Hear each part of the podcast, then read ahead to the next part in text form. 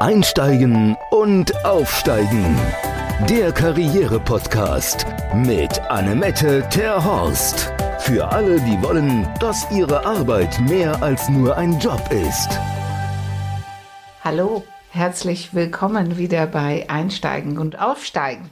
Ich freue mich sehr und ihr kennt das schon. Heute habe ich schon wieder einen tollen Gast. Und diesmal ist es PR-Expertin Nina Deutschmann.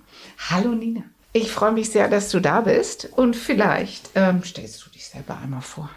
Hallo Annemette, ich freue mich auch sehr hier zu sein. Vielen, vielen Dank für die Einladung. Ja, ich bin Nina Deutschmann von Deutschmann Kommunikation und ich mache mit meinem Team zusammen Unternehmen und Marken sichtbar. Ja, und das Schöne ist, wie wir uns ja kennengelernt haben. Wir waren ja beide bei einem Online-Seminar. Das und stimmt. und haben beide in den Chat geschrieben, weil wir eine Frage hatten. Ja. Und schwuppdiwupp, weiß ich nicht, ob du da standst mit Nina aus Hamburg oder irgendwie sowas, aber dann habe ich gedacht, hier Hamburgerin und schon haben wir uns getroffen. Und äh, das finde ich echt, wir wären sonst womöglich nie, hätten wir uns nie kennengelernt. Deswegen. Das vermute ich auch. Wir haben uns sofort connected. Das ja. passt ja auch zu deiner Firma und fand das ganz, ganz toll, dass du mir geschrieben hast und musste da auch sofort darauf antworten. Und wir sind gar nicht so fürchterlich weit auseinanderräumlich gesehen. Das sind so ja. fünf, sechs Kilometer, aber wie das so ist, man, über den Weg gelaufen sind wir uns noch nie. Nee. Umso schöner. Und das, obwohl wir beide so gerne netzwerken und aktiv sind. Absolut. Unglaublich. Das war ja dann eine glückliche Fügung. Und jetzt bist du schon hier im Podcast. Das stimmt. Weil du hast ja mir auch nochmal wieder nahegebracht, wie wichtig PR-Arbeit ist. Aber bevor wir einsteigen in das fachliche Thema, wie bist du denn dazu gekommen? Ja, das ist tatsächlich eine gute Frage. Ich bin ursprünglich Berlinerin und habe in Berlin studiert. Literaturwissenschaften und italienische Romanistik. Ja, genau. Es ist äh, tatsächlich kein ganz festes Berufsbild, das da am Ende eines Studiums steht. Und insofern habe ich mich relativ früh entschlossen, Praktika zu machen. Mein erstes Praktikum war in einer PR-Agentur. Es hat mir viel Spaß gemacht. Wir hatten ganz, ganz unterschiedliche Themen, von total hip und fancy bis super konservativ. Die Aufgabe hat mich immer begeistert und mir Freude gemacht. Und ähm, ja, so bin ich da hineingerutscht in die Pressearbeit und die Public Relations. Und nie wieder weggegangen, oder? Nie wieder so richtig weggegangen, das stimmt. Habe unterschiedliche Facetten kennengelernt, habe in Agenturen gearbeitet, habe auf Unternehmensseite, auch in Konzernen gearbeitet und bin immer von verschiedenen Seiten bei dem Thema geblieben. Und jetzt schon seit vielen Jahren erfolgreich selbstständig. Wie lange bist du denn jetzt schon selbstständig? Das habe ich auf dem Weg hierher zu dir auch überlegt. Es sind tatsächlich schon 13 Jahre. Oh, wow. Ja. Ja. ja. Und wie kam das so? Dass du dich selbstständig gemacht hast? Ja, das war eigentlich ein bisschen der Schubs, den ich gebraucht habe von außen. Ich war während des Suchstudiums letztendlich schon immer selbstständig, habe verschiedene Projekte geleitet in dieser Zeit und ähm, bin dann aber tatsächlich in eine Festanstellung gegangen, habe einem, bei einem großen Hotelkonzern gearbeitet, bei einem internationalen, habe da auch wahnsinnig viel Freude dran gehabt, bin für den Hotelkonzern dann letztlich auch von Berlin nach Hamburg gezogen, hatte viele spannende Projekte noch vor mir, habe einen großen Bereich, nicht nur Deutschland und die ganze Dachregion, sondern auch Südosteuropa verantwortet, war da also rundum happy. Und dann kam damals die Wirtschaftskrise dazwischen, die Lehman Brothers Pleite, 2008, 2009, die gerade auch die Hotellerie sehr, sehr stark in Mitleidenschaft gezogen hat. Also ein bisschen wie bei Corona jetzt nochmal. Ja, ne? es ist hm? ein bisschen, ein bisschen wieder der Zyklus, der sich äh, aufgrund hm. anderer Umstände aber ein Stück weit wiederholt. Mhm. Und ich wurde damals freigestellt und hatte Angebote von verschiedenen Headhuntern, die aber immer wieder mit einem Ortswechsel verbunden gewesen wären. Und ich hatte mich gerade an Hamburg gewöhnt und in Hamburg verliebt. Kann man gut, ne? Kann, Kann man gut, gut ja, absolut. Wollte gerne hier bleiben. Und mein damaliger Lebensgefährte, mein heutiger Mann, sagte, wie die Männer dann so sind, sagte, mach dich doch einfach selbstständig. Ja, ja, ja. Wie viel arbeitest du und was kommt da am Ende bei rum? Nein, mach das doch selbst. Ja. Okay, und dann hast du, hast du äh, am Anfang Angst gehabt vor die Selbstständigkeit oder war es immer so ein bisschen eine Selbstverständlichkeit? Ein bisschen von beiden, würde ich sagen. Ähm, ich finde, ein bisschen Respekt, vielleicht auch Angst gehört irgendwie auch dazu. Es ist ja ein großer Schritt, den man dann geht. Es war für mich aber auch eine Selbstverständlichkeit. Zum einen, weil ich das durch die Projektarbeit schon kannte. Ich war ja selbstständig, wenn auch ein bisschen anders neben dem Studium. Und ich habe ja auch gemerkt, dass die Sicherheit, die wir oft in einem Angestelltenverhältnis empfinden, auch nur relativ ist. Denn ich war gerade noch hochge hochgelobte, hochgeschätzte Managerin und ähm, wirklich unglaublich gefragt, auch in meinem Unternehmen. Und am nächsten Tag wurde ich freigestellt. Also ich habe erlebt, dass diese Sicherheit eben doch nicht da ist. Natürlich kann man sagen, man bekommt dann vielleicht noch eine Zeit lang Geld vom Unternehmen und man bekommt irgendwie auch Arbeitslosengeld. Aber ich hatte eben gespürt, dass diese Sicherheit einfach nicht da ist. Und insofern bin ich da ganz mutig in die Selbstständigkeit gegangen. Vielleicht ein bisschen typisch Frau. Ich habe mir gedacht, hm, es fehlt noch ein kleiner Baustein. Ach, ich mache noch eine Weiterbildung. Ja, genau. Ah, genau. Okay. Ja. Ich, hatte, ich hatte nun studiert, ich war in der Praxis, in der Public Relations sehr tief verhaftet. Was mich damals aber schon immer ein bisschen geärgert hat und auch gestört hat, ist, dass die verschiedenen Bereiche im Unternehmen so getrennt sind. Man hat irgendwo, hat man die Public Relations, die oftmals ein bisschen exotisch ist im Unternehmen. Dann haben sie Marketing, man, man hat Sales, Strategie ist irgendwo beim Vorstand aufgehängt und jeder wuselt so ein bisschen für sich selbst. Und zum Schluss kommt eigentlich immer die Aufgabe an die Public Relations, so, jetzt bringt das mal in die Medien. Und ganz oft stellen wir fest, das ist gar nicht zu Ende gedacht. Oder es ist umgekehrt, es passt nicht zu dem, was wir früher erzählt haben.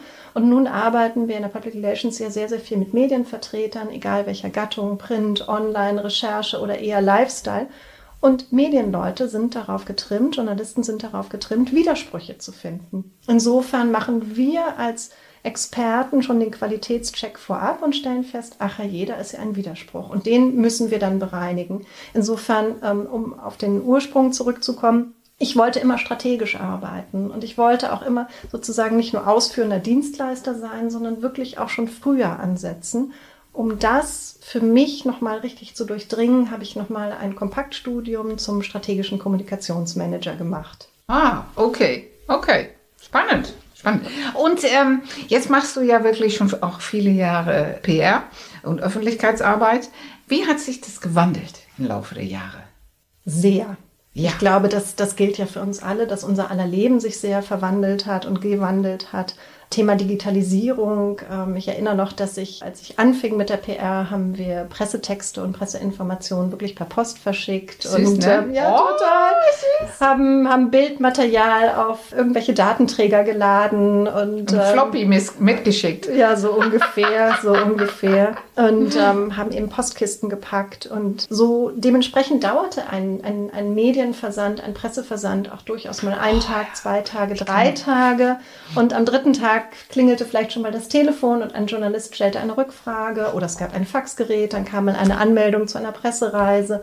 Also das ist natürlich völlig, heute völlig anders. Wir bereiten das alles komplett digital vor, drücken aufs Knöpfchen und noch während wir mailen und schicken, kommen im Grunde genommen kommt schon Feedback, kommen Anfragen, kommen Rückfragen. Ähm, das ist also eine enorme Verdichtung der Arbeit, die stattgefunden hat.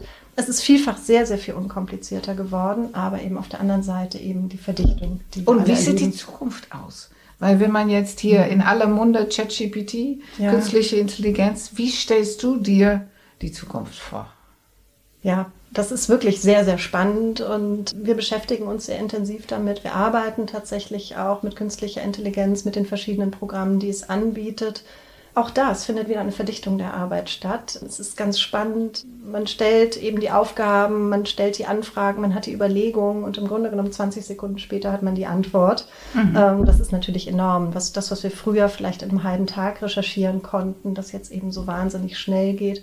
Ich sehe es im Moment als zusätzliches Instrument, das sehr hilfreich ist, sehr spannend ist was wir schon feststellen, ist, dass das Ergebnis im Grunde genommen kein fertiges Ergebnis ist, sondern es ist ein Zwischenergebnis. Und das ist auch nur so gut wie die Anforderungen, die Anfragen und die Ideen, die man am Anfang hineingegeben hat. Dann kommt ein spannender, ich würde sagen, Impuls dabei heraus. Und mit dem kann man dann sehr, sehr gut weiterarbeiten. Ich glaube, wichtig ist, dass man gerade auch in unserem Bereich, dass man einfach sehr, sehr gutes Wissen und Grundlagen hat, damit man überhaupt versteht, ist das, was ich als Impuls bekomme, ist es relevant, ist es richtig, kann ich das verantworten, es so weiterzugeben. Also da arbeitet man noch sehr, sehr stark mit. Mhm. Wir haben ja vorhin einmal kurz äh, schon darüber gesprochen. PR ist ja eigentlich für jeden, ne? Weil wenn ich jetzt überlege, wenn ich beziehe das auf unseren Job, wenn jemand sich bewirbt, ist es ja fast wie, wenn er ein Anschreiben schickt, ist es ja fast wie der eigene Pressetext, oder? Absolut, absolut. Das ist ganz genauso. Und das Schöne ist auch, dass ich glaube, ein ähnlicher Prozess bei uns beiden stattfindet, nämlich einmal die Bestandsaufnahme, wo stehe ich? Das gilt für die Menschen, die sich bewerben, aber auch wenn wir über Unternehmen, über Markenpersönlichkeiten sprechen, also dieses, wo stehe ich, wo komme ich her und wo soll die Reise hingehen? Und was macht das interessant? Was macht mich besonders? Wo gibt es einen Zusammenhang vielleicht auch mit dem Unternehmen, bei dem ich mich bewerbe oder bei uns mit dem Medium, mit dem wir gerne sprechen wollen oder auch übergeordnet? Wo gibt es einen gesellschaftlichen Zusammenhang? Also ja, es sind viele Parallelen, die dabei sind. Insofern PR ist für jeden, absolut. okay. Und wo du sagst, na, man guckt, was ist die Besonderheit? Was macht denn eure PR besonders? Oh, das ist eine schöne Frage, die man sich im Alltag natürlich viel zu selten stellt. Ich glaube, was unsere PR besonders macht, sind die sozusagen die Synergien und die Verknüpfung verschiedener Kompetenzen. Wir machen das schon eine ganze Weile. Das heißt, wir haben einfach sehr, sehr viel Erfahrung. Wir haben eine große Expertise. Wir haben auch dadurch, dass wir uns nicht auf Branchen, sondern auf den Ansatz, den strategischen Ansatz spezialisiert haben und dann auch auf eine gewisse Größe. Wir arbeiten nur mit Entscheidern, Mittelständlern oder Markenpersönlichkeiten, also eher nicht mit Konzernen dadurch sind wir auch von der Themenvielfalt her, können wir eben sehr, sehr viel abdecken. Und ich glaube, das macht uns auch besonders vermeintlich leichte Themen verknüpfen wir mit, ja, mit gesellschaftlichem Diskurs oder mit Folgenschwere, die dazu passen. Und sehr komplizierte Themen versuchen wir ein wenig leichter zu machen und ein wenig relevanter für mehr Menschen. Ich glaube, das macht uns sehr besonders. Am Ende können wir einfach richtig gut Geschichten erzählen und wir wissen, welche Geschichten die Menschen da draußen faszinieren, die Medien da draußen faszinieren. Sehr schön. Wenn ich jetzt ein kleines Startup bin, wir begleiten ja Menschen, die sich frisch selbstständig machen und die machen mit, mit uns äh, die Tragfähigkeitsbescheinigung, stellen den Businessplan fertig und dann, die haben ja, die können ja alle was und die haben ja alle eine tolle Idee. Mhm. Und ich sage ja immer, hm, von den Unternehmen, die nach fünf Jahren oder die, nach 80 Prozent aller Unternehmen, die sich selbstständig machen, sind nach fünf Jahren nicht mehr da. Ist das so? Ja, das oh, ist ja, eine ganz gravierende Zahl. Und das liegt ja daran, dass nicht, weil sie was nicht können, mhm. sondern das liegt ja in der Außenwirkung. Da Absolut. hat der Vertrieb nicht gestimmt oder, oder womöglich auch der PR. Deswegen, wenn ich jetzt mich frisch selbstständig mache, was würdest du denn empfehlen, womit man dann in den Sachen PR-Arbeit anfangen sollte? Oder sollte man das lieber lassen? Ist das ein Instrument, wo ich ganz am Anfang schon mit durchstarten kann oder soll? Oder wie, wie, was ist das, wenn ich mich frisch selbstständig mache? Ich glaube, es gehört tatsächlich von Anfang an dazu. Und auch gerade, wenn man PR nicht im, im, im Sinne von Pressearbeit versteht, sondern im Sinne von Public Relations. Also die Beziehung mit der Öffentlichkeit, mit den verschiedenen Multiplikatoren, die da draußen sind. Es ist absolut unerlässlich. Wir alle müssen sichtbar sein mit unserer Expertise und mit dem, was wir tun, damit wir überhaupt gefunden werden können von den richtigen Menschen, die dann wiederum mit uns arbeiten wollen. Deshalb unbedingt machen und sich einfach überlegen, was ist relevant für die Menschen da draußen? Was ist relevant für meine potenziellen Kunden? Aber auch nicht immer nur im Hinblick auf Kunden denken, sondern auch auf Multiplikatoren. Wir erleben das ganz oft, dass äh, Kunden zu uns kommen, die, die tatsächlich empfohlen wurden über Menschen, mit denen wir vielleicht gar nicht arbeiten, aber die das, die das beobachten, begleiten, was wir tun und sehr schätzen, was wir tun. Und das, was für uns gilt, gilt ganz natürlich auch für andere Unternehmen und Markenpersönlichkeiten.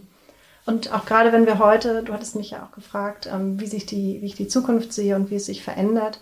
Was wir ja auch erleben, ist, dass die Medienlandschaft sich dramatisch verändert, da auch sehr, sehr viel Bewegung drin ist, was einen auf der einen Seite natürlich etwas pessimistisch stimmen kann. Auf der anderen Seite ist es so, dass sich immer neue Wege auftun und dieses Thema Geschichten erzählen und das Unternehmen, Marken ihre Geschichte erzählen, das wird immer relevant bleiben. Es gibt nur neue Wege. Und das können Sie tatsächlich auch ein Stück weit selbst in die Hand nehmen. Also wenn ich jetzt denke an Social Media, an LinkedIn, an diese verschiedenen Multiplikatoren, die wir ja alle haben. Und äh, da kann man seine eigene Geschichte und Expertise erzählen. Das stimmt. Jetzt hatten wir schon über die künstliche Intelligenz gesprochen. Mhm. Ähm, was ist denn mit den, ähm, ich habe letzte Woche einen Vortrag gehalten äh, zu Generation ähm, Y und Z. Wird doch überhaupt noch gelesen? Es ist ja der Weg äh, zu Bewegtbild. Deswegen grundsätzlich gibt es ein ja, wird es äh, auch dieser, dieser Beetmarkt, wird die demnächst auch mehr von euch bedient? Oder wenn die älter werden, kommen die Y und Z doch auch wieder mehr zu Wörter? Oder äh, wie siehst du das?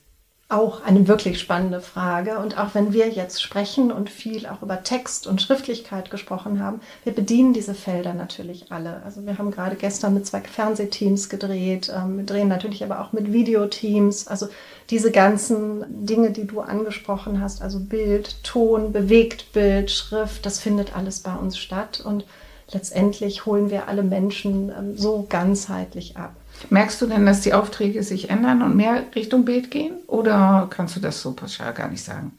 Was ich also wirklich schön ist, ist, dass die Aufträge in Richtung Ganzheitlichkeit gehen. Ah, okay. Mhm. Also das merkt man total, dass eben immer dieses Thema Sichtbarkeit ein Thema ist und das umfasst wirklich alles. Also das umfasst Bild, das umfasst Bewegtbild, mittlerweile auch ganz oft Design, Social Media, Social Media Advertising und, und, und. Also das, was ich mir schon früher gewünscht habe, dass strategisch gedacht wird und ganzheitlich gedacht wird, das ist heute viel selbsterklärender und viel üblicher. Das merken wir schon. Mhm. Und wir haben tatsächlich auch viele Klienten, die sich sehr, sehr intensiv mit der Generation Z beschäftigen, weil sie eben beispielsweise Nachwuchs suchen oder das ihre Bezugsgruppen sind. Und was mir unheimlich gut an der Generation gefällt, ist, dass sie ganz viele Fragen stellen. Das tun wir nämlich auch. Mhm, und ähm, mhm. die große Frage ist ja das Why, das Warum. Ja. Und ich finde das toll, weil immer mehr Unternehmen das beantworten müssen die haben ja oftmals vorher nicht beantwortet, warum, sondern vielleicht noch wie und was dabei rauskommen soll. Also sehr zahlengetrieben. Mhm. Und plötzlich stellen sie fest, sie brauchen, sie brauchen Purpose, sie brauchen einen Warum. Und ähm, das finde ich persönlich ganz großartig. Ja, bestimmt. Und ich kann das auch total, da merken wir das auch bei unseren Kunden, die durch die Tür kommen und sagen, ich möchte gerne was, Sinn, was Sinnstiftendes machen. Irgendwas, was Sinnvolles, was Nachhaltiges. Menschen, natürlich die junge Generation sowieso, da ist das schon gesetzt. Ne? 90 Prozent von denen interessiert sich für diese Themen. Aber auch Menschen, die äh, schon 10, 20 Jahre Berufserfahrung haben, die sagen, das, was ich jetzt gemacht habe, das werde ich nicht mehr machen, sondern jetzt ist es an der Zeit, irgendwas zu machen mit mehr mhm. Purpose finde, Purpose finde ich auch ein schön, schönes Wort. So schön neudeutsch. das ist es. Ja, ja, aber die Trends, den Trend sehen wir ja auch. Und das, was früher tatsächlich mit der, mit der kurzen Bewerbung und mit der schriftlichen Bewerbung, das ist ja jetzt auch nicht mehr. Ne? Jetzt auch der Social Media Auftritt und können wir auch, na, der, der potenziellen Arbeitgeber will gerne ein Telefonat, ein Video, die Vorstellungsgespräche werden digital durchgeführt. Deswegen auch da merkt man, hat sich einiges getan. Ja, du hast stets hier ja mit deiner Papierliste in der Hand, wie sich das ja gehört. Was hast du da noch Schönes mitgebracht? Ich habe mir ein bisschen Gedanken gemacht über eine Kategorie, die ich auch sehr, sehr schön finde in deinem Podcast, nämlich den Impuls. Der Impuls. Okay. Aha. Was bedeutet das für dich, der Impuls? Der Impuls, ich habe ihn überschrieben mit Strategiewagen. Okay. Und äh, mir geht es ganz genauso wie uns allen. Wir sind ja alle im Alltag so stark eingebunden, dass wir relativ wenig Zeit und Kapazität haben, um einmal innezuhalten und zu schauen, was wir da tun und warum wir es tun. Und darüber aber ein Stück weit auch das große Ganze verloren geht. Insofern, ja, Strategie wagen und äh, sich wirklich, das empfehle ich von Zeit zu Zeit, ein wenig, einen Schritt zur Seite zu gehen. Du meinst jetzt für unsere Zuhörer, ne? Absolut, Entschuldigung. Jeder, jeder Einzelne, okay. Mhm, mhm, mhm. Das ist ja immer so, dass unser Gast immer was mitbringt für, ja. für die Hörer. Ja, ja, okay, so. Hausaufgaben. Das heißt, Du sagst, für die kommende Woche sollte jeder sich einmal selber zur Seite stellen und auf sich selber betrachten. Ja, das ist aber das Schwierigste, was es gibt, ne? Ich weiß, aber es ist so unglaublich wertvoll und es können so tolle Dinge dabei rauskommen und ähm, tatsächlich Strategie wagen und ja. Welche Fragen sollte man sich denn stellen, wenn man das für sich selber tut? Meiner Erfahrung nach, und das gilt ja nicht nur für sich selbst, es kann ja auch für das eigene Unternehmen gelten, für das eigene Start-up oder den Schritt in die Selbstständigkeit, den man wagen will. Ich empfehle vier Fragen. Schön, das finde ich gut. Alles Stift und Papier dabei? Ja, bitte. die erste Frage ist die aktuelle. Wo stehe ich? Wo stehe ich mit meinem Unternehmen? Wo stehe ich mit dem, was ich geplant habe? Das bringt Klarheit. Mhm. Dann die nächste Frage. Wo komme ich her?